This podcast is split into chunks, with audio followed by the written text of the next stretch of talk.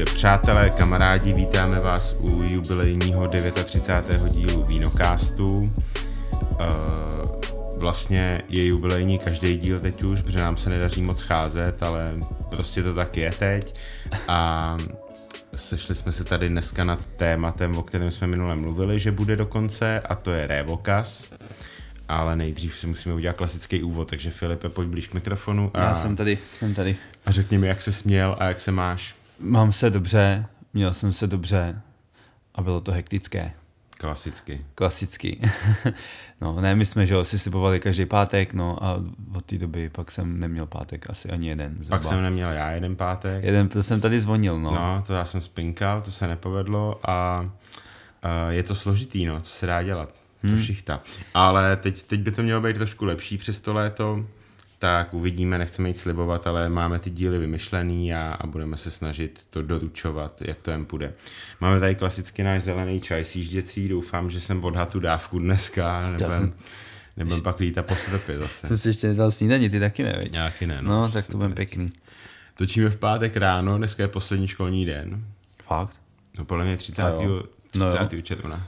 To se mají docela, ne? Já jsem tady slyšel děti z Gimplu, když šli a byli taky veselější než v obvykle. To je pravda, tady chodila spousta jo, lidí, jo, jo. mladých a všichni těsně happy, to je to vůbec nedošlo. Přesně tak. To jsme starý. Já potřebuji ještě Filipe vědět, ty jsi byl v dvakrát teď v Rakousku, hmm. tak kdyby si nám popsal, co jste tam dělali a my jsme se domluvili, že o tom Rakousku ještě natočíme příští dva díly, tak jestli nám na to uděláš nějaký teaser jako malej toho, no, jasně. co jsi tam zažil. Eh, my jsme, byli, my jsme byli s klientem vlastně, s jedním a pak uh, jakoby s druhým v rámci prostě našeho velkého obchodu, co, co, co děláme, co nás vlastně živí primárně. A vzali jsme je do Rakouska. Mm-hmm. Protože jednak to není zase tak daleko, aby jsme jeli někam do Itálie a takový. Moravu prostě všichni znají, tam už taky jsme vzali xkrát, tak jsme chtěli jakoby to pro ně udělat takový zajímavější. A jeli jsme vlastně do Wachau, kde máme na jednom místě v podstatě tři nějaký kontakty, nebo Wachau je malý, tak na jednom hmm. místě jakoby. A, a do Kamptal, kde máme dalšího hmm. vinaře, se kterým, se kterým jako docela dobře spolupracujeme. No tak si myslím, že to mám poměrně jako čerstvý v hlavě dvakrát, Mm-hmm. Co jsem tam byl na podruhý, tak už jsem to skoro mohl vyprávět místo těch vinařů. No tak si to dáme ještě na mikrofon právě, protože co jsme jeli to Wachau kdysi, kdysi, že, tak uh, jsme čerpali někde z internetu a musím říct, že to je jako výrazně zajímavější, mm. než mm. to, co jsme mm. se dočetli na tom internetu, tak bych to jako chtěl vysypat. Tak super. Tyhle věci, protože jenom ten teaser, jak si říkal, Wachau je nějaký prostě 17 km plus minus dlouhý prostě mm. údolí, kde je nějakých 13 hektarů vinic a vlastně začátek toho Wachau, což je město Špic, je průměrně o dva stupně chladnější než ten konec Wachau, který mm-hmm. je už téměř jakoby u města Krems. A je to cítit i na těch vínech. Jo. Okay. A to je jeden z mála takových detailů, do kterých bychom šli. A říkali jsme si, že bychom si u toho i to víno dali. Tentokrát pro změnu nebudeme natáčet ráno, mm. ale uděláme si to hezký i my. Takhle. Já ti právě chci ukázat rozdíl mezi tím chladným Wachau mm-hmm. a mhm. tím teplejším Wachau a pak rozdíl vlastně mezi Wachau a Kamptal. Mm. Uvidíš, že on není zas tak veliký, ale poznáš to v té peněžence. Jo, jo, chápu. No tak super, tak jo. Tak na to se těším, aspoň si spoudáme zase víno po dlouhé době, na to, no. se těším, na to se těším taky hodně. Pustíme se do novinek, protože uh, potřebujeme to jednak stihnout rychle a dneska to bude si myslím docela výživný, protože to je zajímavý téma hrozně. Uvidíme, jestli se k tomu ještě někdy nevrátíme. Je dobrý, že na to, že jsme dlouho nenatáčeli, jak si pamatujeme, jaký téma jsme slíbili. Tyjo. Jo, protože to je podle mě fakt do, jako vypovedený téma. Jo, jo.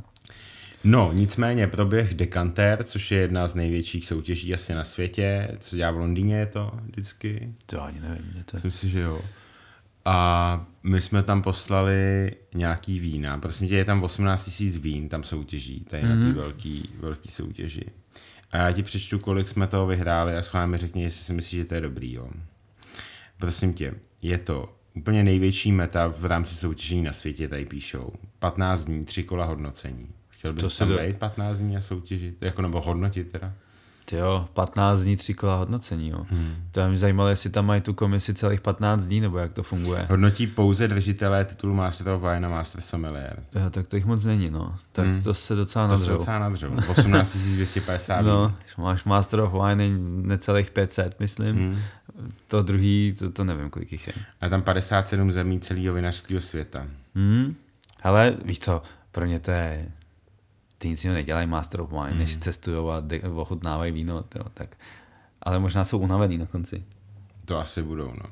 Mně třeba stačí, abych řekl pravdu, jednou jsem hodnotil vlastně ve dvou kolech v jednom dni. To máš dohromady asi 110 vzorků, něco takového. Hmm. Ty byl jsem úplně hotový. Tak já vzhledem k tomu, že to neplivu, jak bych to asi ani nezvládl. To bys musel. no a uh, dostali jsme 119 medailí. Já tady teda nemůžu najít, kolik jsme tam poslali vína. Není to tady uvedený, což je trošku škoda, se pak blbě porovnává. Nicméně, nicméně máme 119 medailí, z toho 4 zlatý, 29 stříbrných a 86 eh, bronzových. Mm-hmm. Nicméně teda tady je potřeba říct, že aby to nevypadalo tak špatně, tak eh, na, eh, na tu zlatou potřebuješ 95 bodů, což no. je jako dost. Tak. To není, že máš zlatou, velkou zlatou a ještě něco takového. A velká zlatá se většinou dává od 90 nahoru. Mm, a tady je 95 je zlatá. Tak ty čtyři si myslím, že jsou docela cený. Teda. Tak já ti řeknu, co to bylo. Byl to uh, Prestige 36 brud od Bohemky. Ale prestižky mají dobrý. To je dobrý. Potom to byla Frankovka, výběr z roznů od Michlovského. Aha. Taky správně, ta hmm. odruda sem patří. Hmm. Jo, jo. Taja vinařství tady má... To, co tam mají? A mají tady Apri Chardonnay. Jo, jo, jo, Apri, jo. Hm. To Apri je vlastně jejich, uh, tuším, úplně ta nejvyšší řada možná, mm-hmm. co mají, tak to, to bude něco lehce burgundského střihu, bych tak řekl. A víno Cibulka, Riesling Vlašský výběr z Cibeb. Mm-hmm, sladký víno. Sladký víno. Ale je to Vlašáček. Mm-hmm. A pak tady vinařství B lomeno V, víš co to BVčko, no, znám. Tak ty mají nejvíc úplně toho. Jo, ty myslím, že vyhráli i šampiona bílých vín na Concours Mondial de Brussels tyjo, před dvouma rokama, mm-hmm. nebo před rokem. No, myslím. Nejvíce medailí pak získalo BV vinařství z Jihomoravských Ratiškovec, které se může pišnit 10 stříbrnými a 35 bronzovými medailemi. Mm, to je hezký, takže gratulujeme, eh, děkujeme za reprezentaci, eh, když tak si to můžete dohledat na webu, je to tam rozepsané všechny ty vína, které dostali nějakou medaili a pak tady máme ještě jednu novinku a to je spíš jako, že mě to pobavilo. A máme nového ředitele vinařského fondu a bude magistr Zbyněk Vyčar, což eh, teda gratulujeme. Mě tady jenom pobavilo vlastně popis toho pána a je tady napsáno, že Zbigněk Vyčár je český scénárista, spisovatel, novinář a stand-up komik. Účinkuje v pořadu Comedy Club, na stoja, uh, Comedy Club a na Stojáka a na, napsal knihu povídek Temná rána a řada, řadu televizních scénářů. Tak jako... Tak minimálně bude legrace. ale on tam předtím pracoval uh, ve vinařském fondu Uh, nebo ne ve Městském fondu, ale na odboru tiskových věcí a marketingu jeho moravského uh-huh. kraje, takže tam asi to propojení to... Na, ty, na ty organizace bude tak, jako značný. Víš, jak to je to o tom, jak to dokážeš propojovat ty lidi mezi sebou. A hmm. to. Uh, každopádně, kdyby vás zajímalo, co vlastně Vinařský fond dělá a co dělají další organizace, které tady máme, tak si puste náš minulý díl, kde jsme to rozebrali. Troufnu si říct, že docela pěkně. A abych tady byl k panu Vyčarovi fér, tak ještě přečtu tady to vinařskou erudici získal během svého působení v redakci vinařského obzoru Svazu vinařů ČR a v průběhu spolupráce na marketingových aktivitách hmm. řady vinařských společností, což je ta no návaznost na ten jeho moravský On to tam bude znát dobře.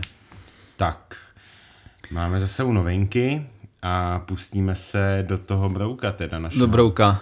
Asi jo, myslím si, že je čas, máme 10 minut úvodu, projeli jsme to rychle.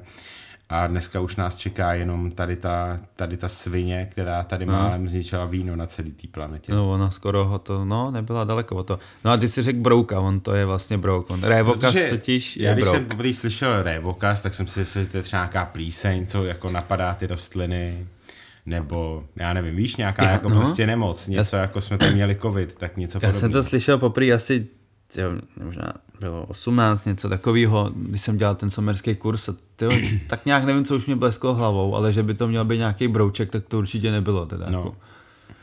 Přesně tak. A je to vlastně úplně maličký brouč, brouček. Správně se to jmenuje mšička révokas. V, če, v Česku se tomu tak říká. To je mšička vlastně. Mšička je malá moucha. No. Jakoby ona, je, ona je prý mikroskopická. Je úplně mikroskopická, takže je to taková ta neviditelná hrozba, co známe z filmu.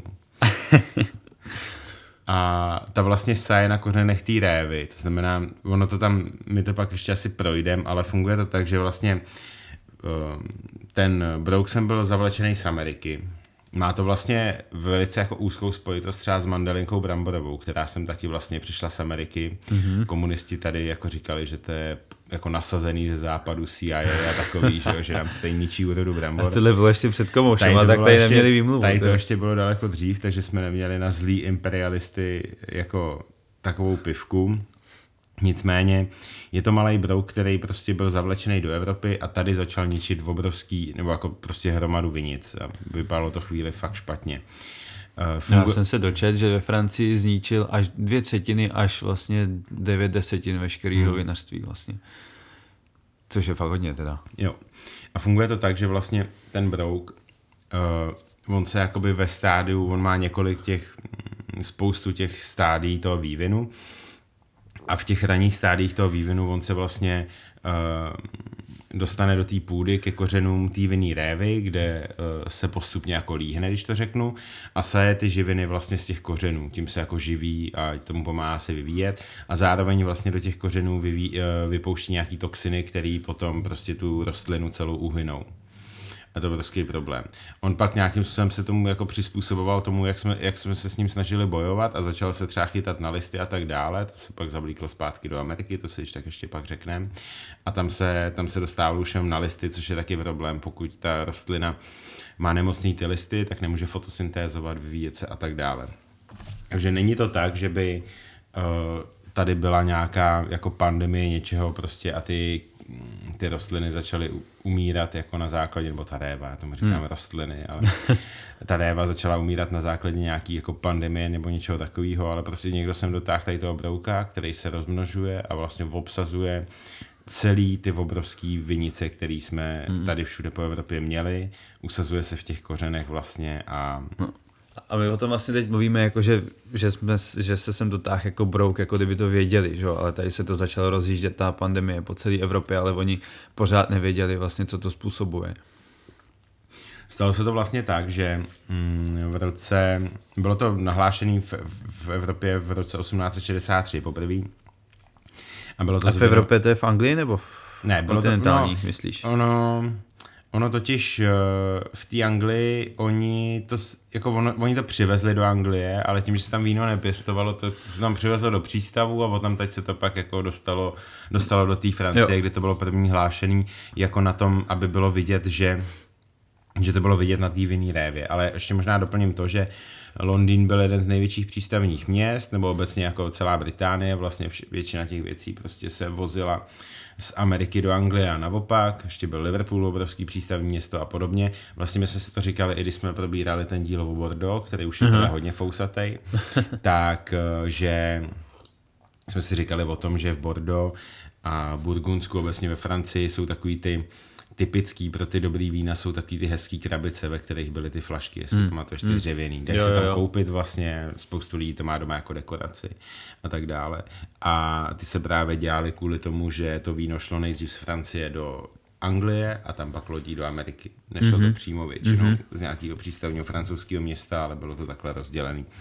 No a vlastně s tou samou cestou, ale zpátky jsem dostal ten Rajvokas, protože spoustu těch cestovatelů prostě sem začalo vozit různý odrůdy vína z Ameriky, který, um, který tady chtěli vyzkoušet, zasadit, nebo se dovezli tam přes zpátky. A jde o to, že vlastně v Americe v Americe ten brouk existoval, uh, ten révo, tam šička révokas, ale ty kitky tam na to byly uh, jsou byli odol, proti tomu odolnější. Jsou odolní, no. Jsou proti tomu odolní, protože se tam prostě postupně nějakou tou evolucí vytvořili, mm, mm. vytvořili tu odolnost.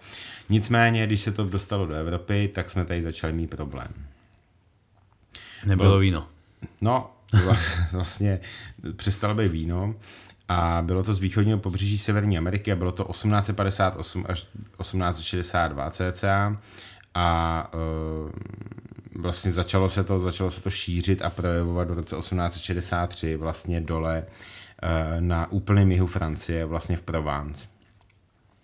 Postupovalo to pak do Provencálska, nebo z Provencálska dál do, po, potom pobřeží Týrony, potom tam bylo Burgundsko, Savojsko, Alsasko, až vlastně v, de, v roce 19 to došlo do Šampaně. A plus ještě tam máme jako druhý to ohnisko a to bylo až 19, 1875 a to bylo v Bordeaux, což je další přístavní město. Nebo jako u moře, kam se to dostalo vlastně taky z té Anglie a tam to pak chytlo vlastně to údolí Lory a podobně. Takže vlastně celou tu, celou tu um, Francii to vyplo během, během chvilky. No v podstatě tady za 35 let byli hotoví, to. 35 let to bylo vlastně celý. A oni fot jako tak nějak jako netušili moc, co se děje, protože jsme to tady vůbec vlastně neznali. No, pak se tam ještě stala vlastně zvláštní věc, protože um,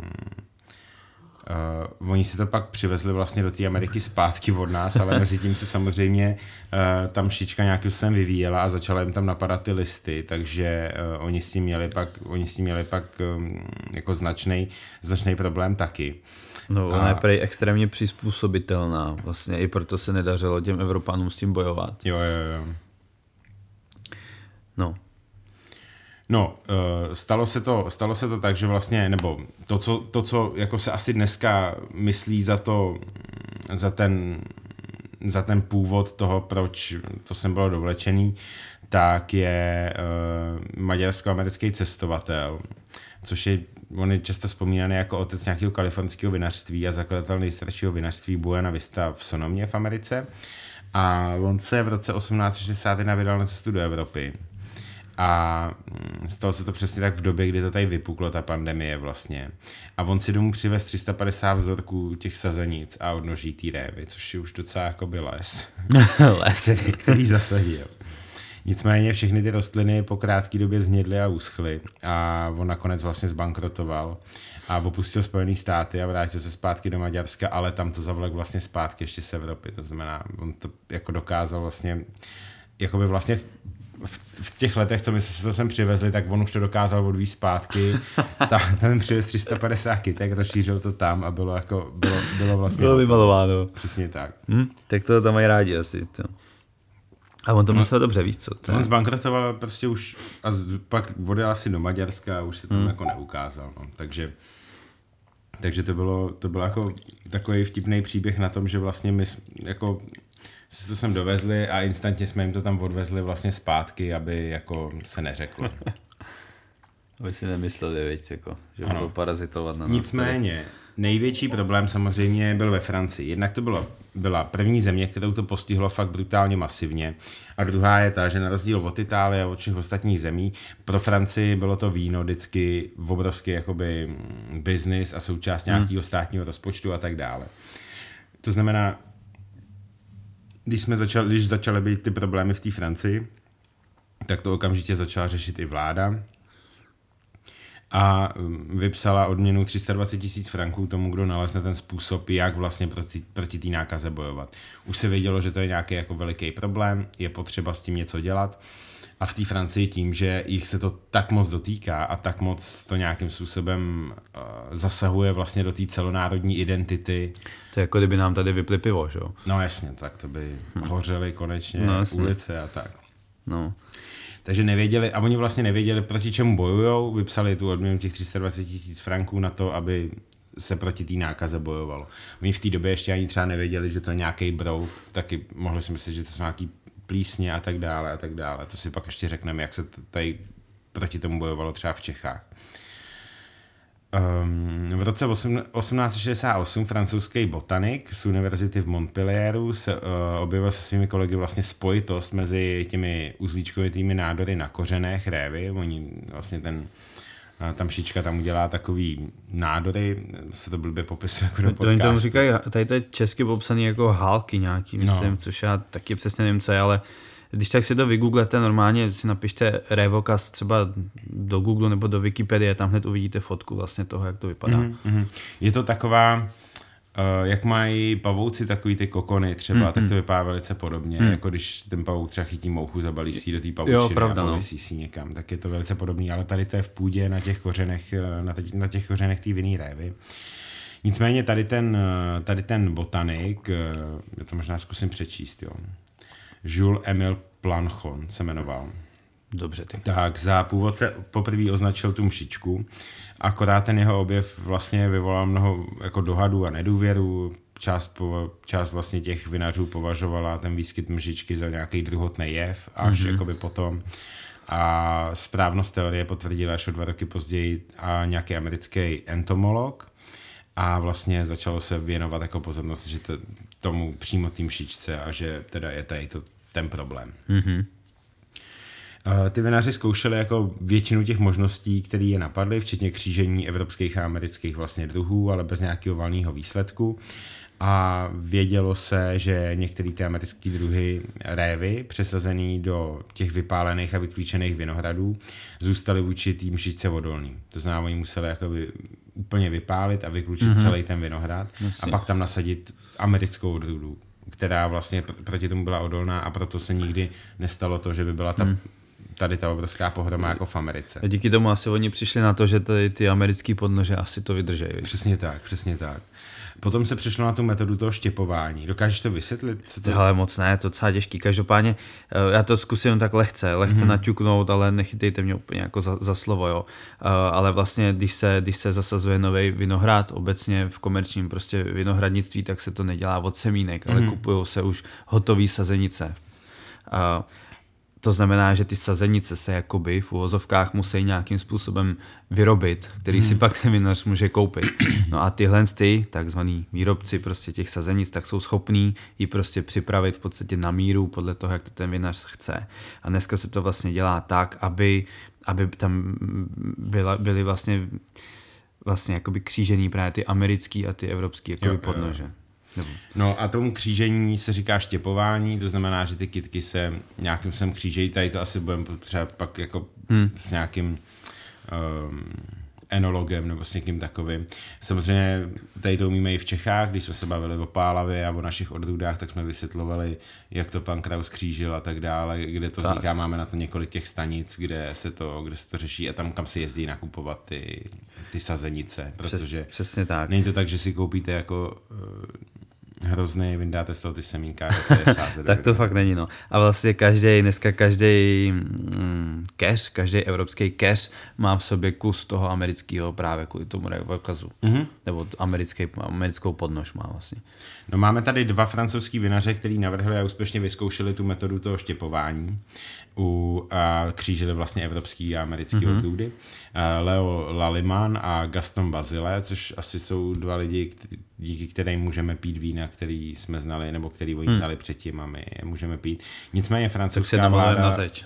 si na zeď. Přesně tak. Francouzská vláda s nima klasicky vyjebala a řekla, řekla jim, že odměnu nedostanou, protože hm, řekli, že se nákaz, nepodařilo vylečit tu nákazu, což je vlastně technicky pravda, ale pouze zabránila, aby se nešířila hmm. dále, takže jsou podobní nějak my kolikrát. Přesně tak, přesně tak.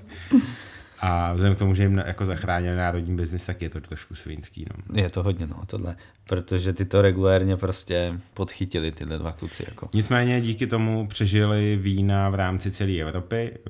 Postupně se jako doneslo do zbytku Evropy, jak teda k tomu hmm. přistupovat a tak dále. No ale v podstatě se muselo že znova prostě vysadit celý to vinohradnictví v Evropě. Jo, jo. Všechny ty vinice, které byly chycené, tak prostě, nebo který to nap- tam šička napadla a to dokonce bylo to fakt ve všech zemích Evropy, kde se pěstovalo víno, dokonce to dostalo i na Sicílii. Mm-hmm. Jo, bylo to fakt takhle jako taková jako morová rána obrovská.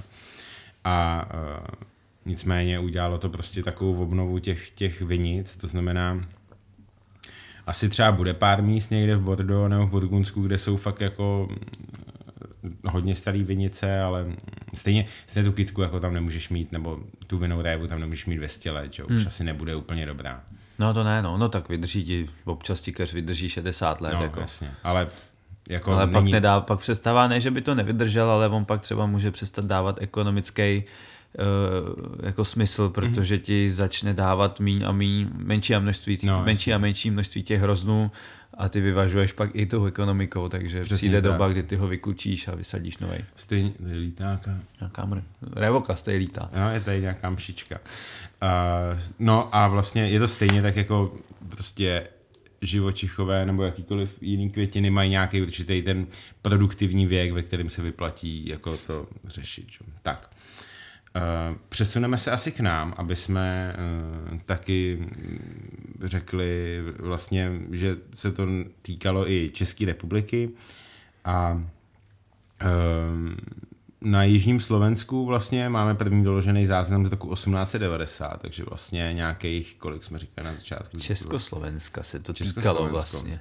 Takže nějakých 25 let, 35 No. no. let rovnou po tom, co po tom, co jsme se dostali vlastně, jsem se tady ztratil v tom, pardon. Když vlastně to ještě bylo za Rakouska Uherska, co na to To bylo ještě koukám. za Rakouska Uherska. No, a bylo to na, bylo to na uh, Jižním Slovensku uh, a v roce 1900 se mšička objevila v Mikulově a Dolních Dunajovi- Dunajovicích a pak v Perné a tak dále. Už to šlo vlastně ráz na ráz. Mm, ono hodně dlouho panovalo přesvědčení, že v té Francii to bylo 1860 cca a dlouho panovalo to přesvědčení, že sem to vlastně nedorazilo ale je doložený například z vinohradů v Pražský Troji, který museli být částečně zničeny a na, teď tam vlastně dneska je vřesoviště, už se tam nikdy neobnovila tam mm-hmm. ta vinice. Uh, tak před více než 100 lety uh, tam bylo už jako nějaká první zmínka vlastně. A dokonce my jsme, my jsme byli tak jako napřed, že my jsme uh, tady měli tu první uh, zmínku o tom révokazu ještě asi 15 let předtím, než uh, byla poprvé ta mšička ve Francii. Ale pak se zjistilo, že to je nějakou chybou přepisu nějaký kroniky, takže Jo, ok. to někdo obsal v čísle, takže... Jasný, eh, takže bylo- to- Přesně tak. To No, no. takový- Pra- takový já tomu říkám práce s fakty. Přesně tak. no. Ale tak tehdy se to přepisovalo ještě ručně asi a, a nebylo to jako... No. Jak to říkal to- Churchill, myslím, věř jenom těm průzkumům, který si sfalšuješ sám. Jo, který si sám ovlivníš, no.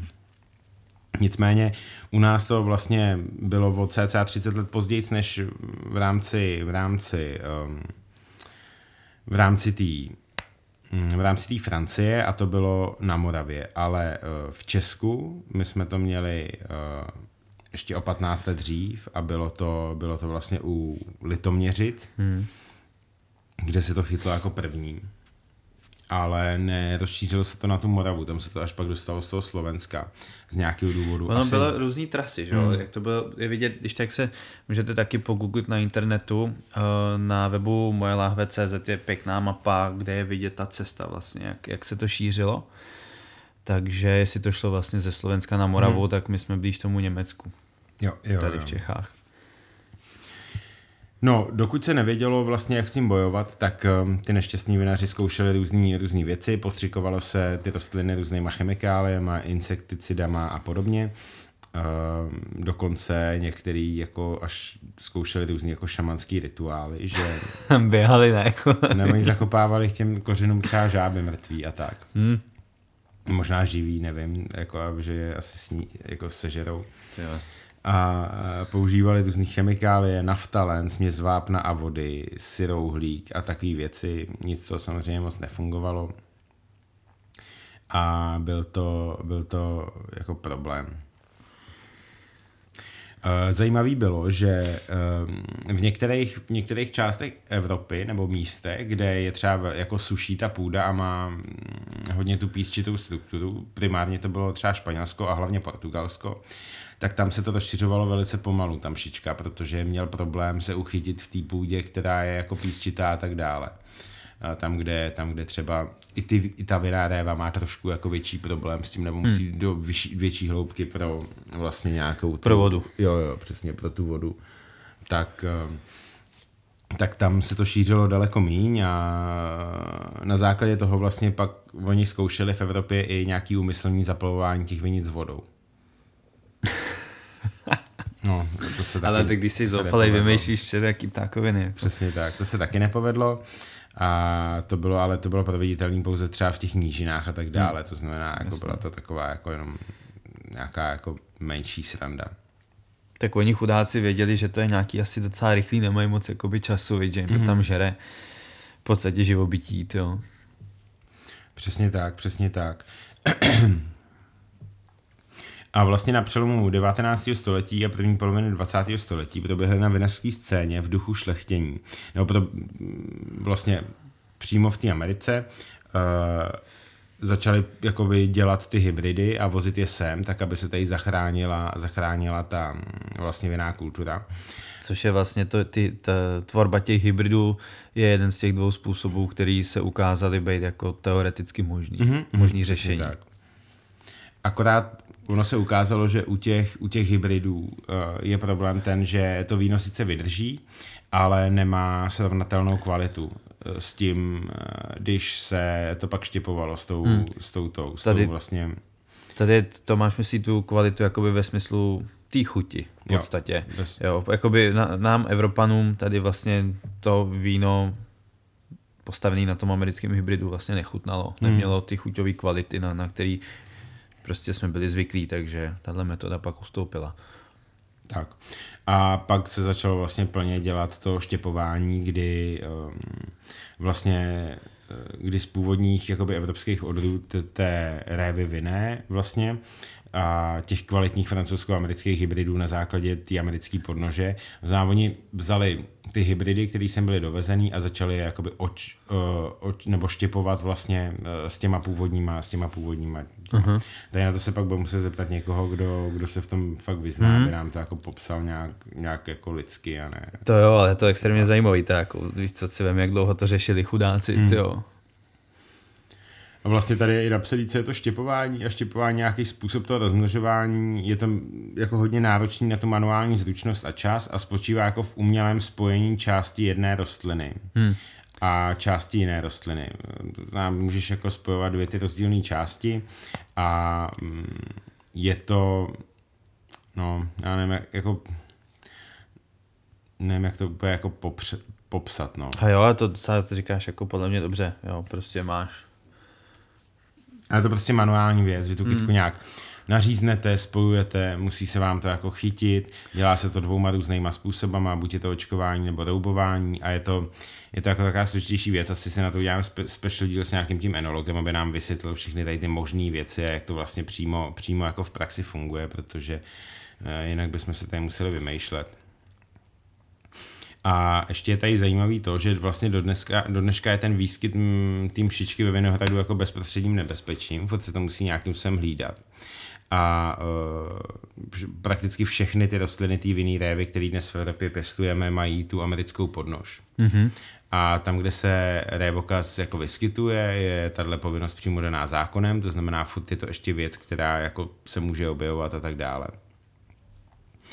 A mm, to je asi jako to nejzajímavější, že my vlastně furt tady, že se to díky jedné takovýhle tý mm, mouše nebo takový hmm. brou, broučko je vlastně změnilo úplně jako celý to fungování toho vína. My nevíme, jestli to teda dřív chutnalo jako nějak značně jinak to víno, nebo je to furt jako stejný.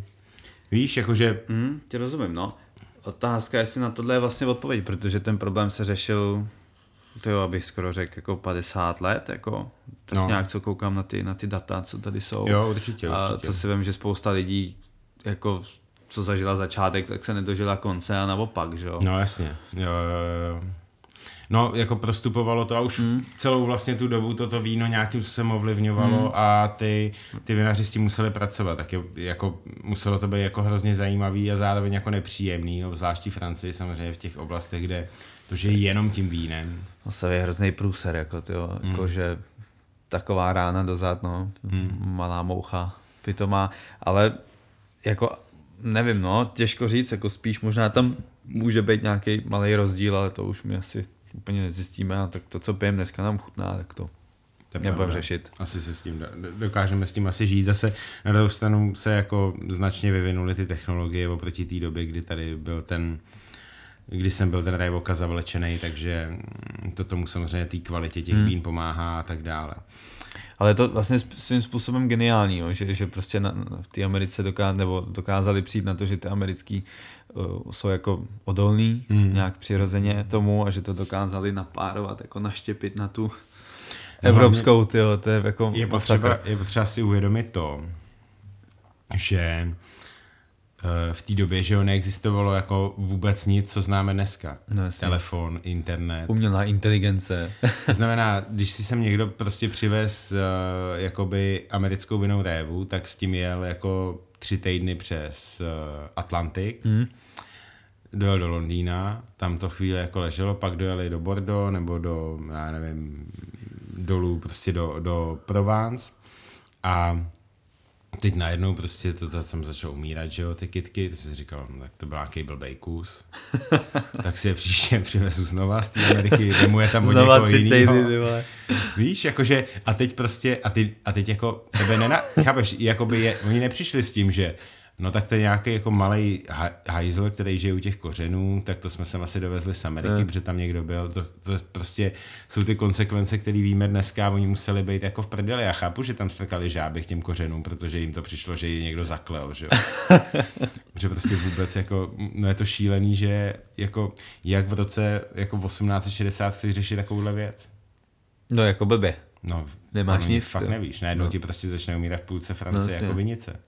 No, a, a ty ta vedlejší taky, ta vedlejší taky, to jede to, vej. No. Si říkáš, kurva, co to je? A ty si říkáš, že to můžou američani? No. to Bůh ví, jak vypadala ta jako vinná kultura v té Americe v tu dobu, že jo? My to tam museli začít dělat Evropani, protože tam přišli, že jo? Tak američani jsou Evropani v podstatě, že no, jo? No právě, ale jako, že to musel přijet někdo a říct, mm. to nám tam roste taky, to, to se dá docela dobře pít. Mm. Ale No, nevím, tohle, jako obecně já, když třeba půjdu do té minulosti až třeba do středověku, tak to je něco, co já nejsem schopný pochopit. Mohli bychom si udělat takové ještě jako na závěr, protože budeme končit, takový zamyšlení. A já s vámi položím tu otázku tobě, mě to teď napadlo. Jestli si myslíš, že třeba pro uh, pro český jakoby vinaře, nebo ty, vin, ty vinohrady v Čechách, byl větší jako průser Vokas nebo komunisti? Tak to ti od, můžeme příště otevřít, no, ale tyjo, to je těžký asi, no. Já myslím, že to bude tak na podobným, na podobný úrovni, no. Podle to byly komunisti, protože to se z toho revokazu se dalo oklepat docela rychle, si myslím. No, a z komunistů jsme se ještě neoklepali. Hmm. O tom jsem přesvědčený. To by mě hrozně, bych chtěl hrozně udělat díl s nějakým jako historikem nebo s někým, kdo to celý zažil, jako jak moc ovlivnil ten nástup toho komunismu vlastně to vinařství To by se měli začít spěchat asi. Ne, to ještě není tak hrozný. No. No, nevím, každopádně mně přijde, že na, teďka vlastně jsem na to znova jako narazil, co jsme byli v tom Rakousku, že prostě zase klobouk dolů jako klobouk, klobouk dolů před tím, jak jsme se dokázali oklepat z toho za nějakých teďka necelých 35 let. Mm-hmm. Si myslím, že jako ta země udělala neuvěřitelný pokrok. A vlastně mám pocit, že pokaždý, když se mi povede jako vracet se z Rakouska, takže ty rozdíly mně přijde, že se zmenšují. Mm-hmm. Na druhou stranu prostě je to pro mě osobně fakt jako furt strašně citelný, že to rakouský vinařství je prostě třeba 20 let napřed. A to ještě tam měli taky obrovský průser, kdy tam dávali no, nějaký asi, ty no. chladící směsi do těch vín. Jo, jo, teď jsme to tam taky řešili, co jsme tam byli. Vachal se to netýkalo, no, mm. ale, mm. ale prostě jako jsou tam v určitých věcech prostě jsou podle mýho napřed. Tak podle a... mě Rakousko je takový jako uh, největší dneska nějaký uh, jako je napřed v té v biodiverzitě, v těch naturálních vínech a tak. A v, v tom, hmm. no, ne v těch naturálních ale vínech, ale v té udržitelnosti těch vinic asi. To určitě, tam oni mají, uh, se to jmenuje Sustainable Austria a do, jako v podstatě spousta vinařů, se kterými já jsem se nějak jako potkal, tak, tak jsou prostě hmm. součástí tohohle takže mají takový štempel vzadu, vzadu na etiketě. Ale v čem jsou prostě pro mě dál, že oni si dokázali společně mezi sebou nějakým způsobem vydefinovat to, jako na čem to rakouské vinařství stojí. Hmm. A to prostě tlačí dopředu. Samozřejmě, že tam máš ty jednotlivé jakoby vesnice, jakoby oblasti a každý si jede to svý a je konkurentem té druhý, logicky. Hmm. Ale prostě jako Rakousko aspoň mně přijde, že táhnou víc za ten jeden pro vás Jo, jo. a pro ten svět je prostě pochopitelný Mhm. to Rakousko. Což u nás já prostě nevím, no. Já prostě o tom nejsem pořád jako přesvědčený a, a, a prostě třeba jsme se bavili s tím Nastlem, ten je prostě z vesnice, co se jmenuje, nebo to město spíš, co se jmenuje Langenlois, je to jakoby centrum toho, toho Kamptalu. My jsme vyjeli nahoru prostě na Vinici a teď on nám ukazoval celý to panoráma vlastně toho Kamptalu a naproti, kde jsme byli my, je takový kopec a tam říká, tam jsou nejlepší vinice, které tady mm-hmm. jsou. Říkám, a máš tam něco? A on, ne, ne, nemám. A říkám, a plánuješ si tam třeba něco jako zkusit koupit někdy? A on, ne, ne, neplánuju. Já jsem prostě vinař tady z Langenlois. No, jasně, no. Moje vína jsou postavený na charakteru Langenlois a navíc, já když bych tam tím traktorem dojel, tak se nestihnu starat o ty vinice, Hmm. co mám tady a prostě se mi rozpadne moje rovnováha v tom vinařství. Jo, prostě on, jeho to vůbec nenapadne. Hmm. Jo, a Taky bohužel na, nepěstuje 15 wordů, jo. No, jasně, no. A bohužel třeba, nebo bohužel, te- teď jsem o tom měl debatu s jedním vinařem moravským zrovna v pondělí a mi to jako docela hezky vysvětlil, takže to jako beru, jo, ale prostě to, že máš vinaře v jedné podoblasti nebo v jedné vesnici a nakupuješ hrozně klidně až z jiné podoblasti vlastně. Já to prostě nechápu, no. Hmm. Tímhle vás Filip namlsal na příští dva díly, které budou o Rakousku. Já vám ještě můžu slíbit, aby byla nějaká sranda, že jsem nasranej a budeme ještě řešit eh, spotřební daň na tichý víno. Na to se hodně těším, protože ty, s- to, jak bylo nablito všude, tak to bylo jako veliká hitparáda. Zdravíme pana Grolicha, ještě se znova uslyšíme a Uh, děkujeme moc za pozornost. My se pokusíme sehnat nějakého toho enologa, to by bylo super, že by se to probrali ještě s ním a vysvětlili si i ty metody toho křížení a tak dále přímo té vinný révy a určitě by nám k té Já tomu bych chtěl oslovit toho Štěpána Vajtoše, jo. Hmm. Vlastně on je, vlastně, jak jsem říkal, Česká zemědělská univerzita má Jo. jakoby své vinařství na Mělnice a tyjo, to je genius ten chlap. Tak a je skvělej. A ten si myslím, že by nám poradil v To tomhle. by bylo super. Těšíme se na vás příště, napište nám, jak se vám to líbilo. Musíme připomenout, že pokud si chcete koupit dobrý víno, nebo se třeba připravit na ty rakouský díly, tak u Filipa na víno od zadejte slovo jako od Vínokast, dostanete tam slevu na víno a koupíte si víno. Ano, je Ano. to tak? A já jsem byl Tomáš Machovský, se mnou tady byl Filip Bodlák a budeme se těšit příště u rakouského vína. Je to tak. Děkujem. Mějte se. Krásně. Ahoj, ahoj. Čau, čau.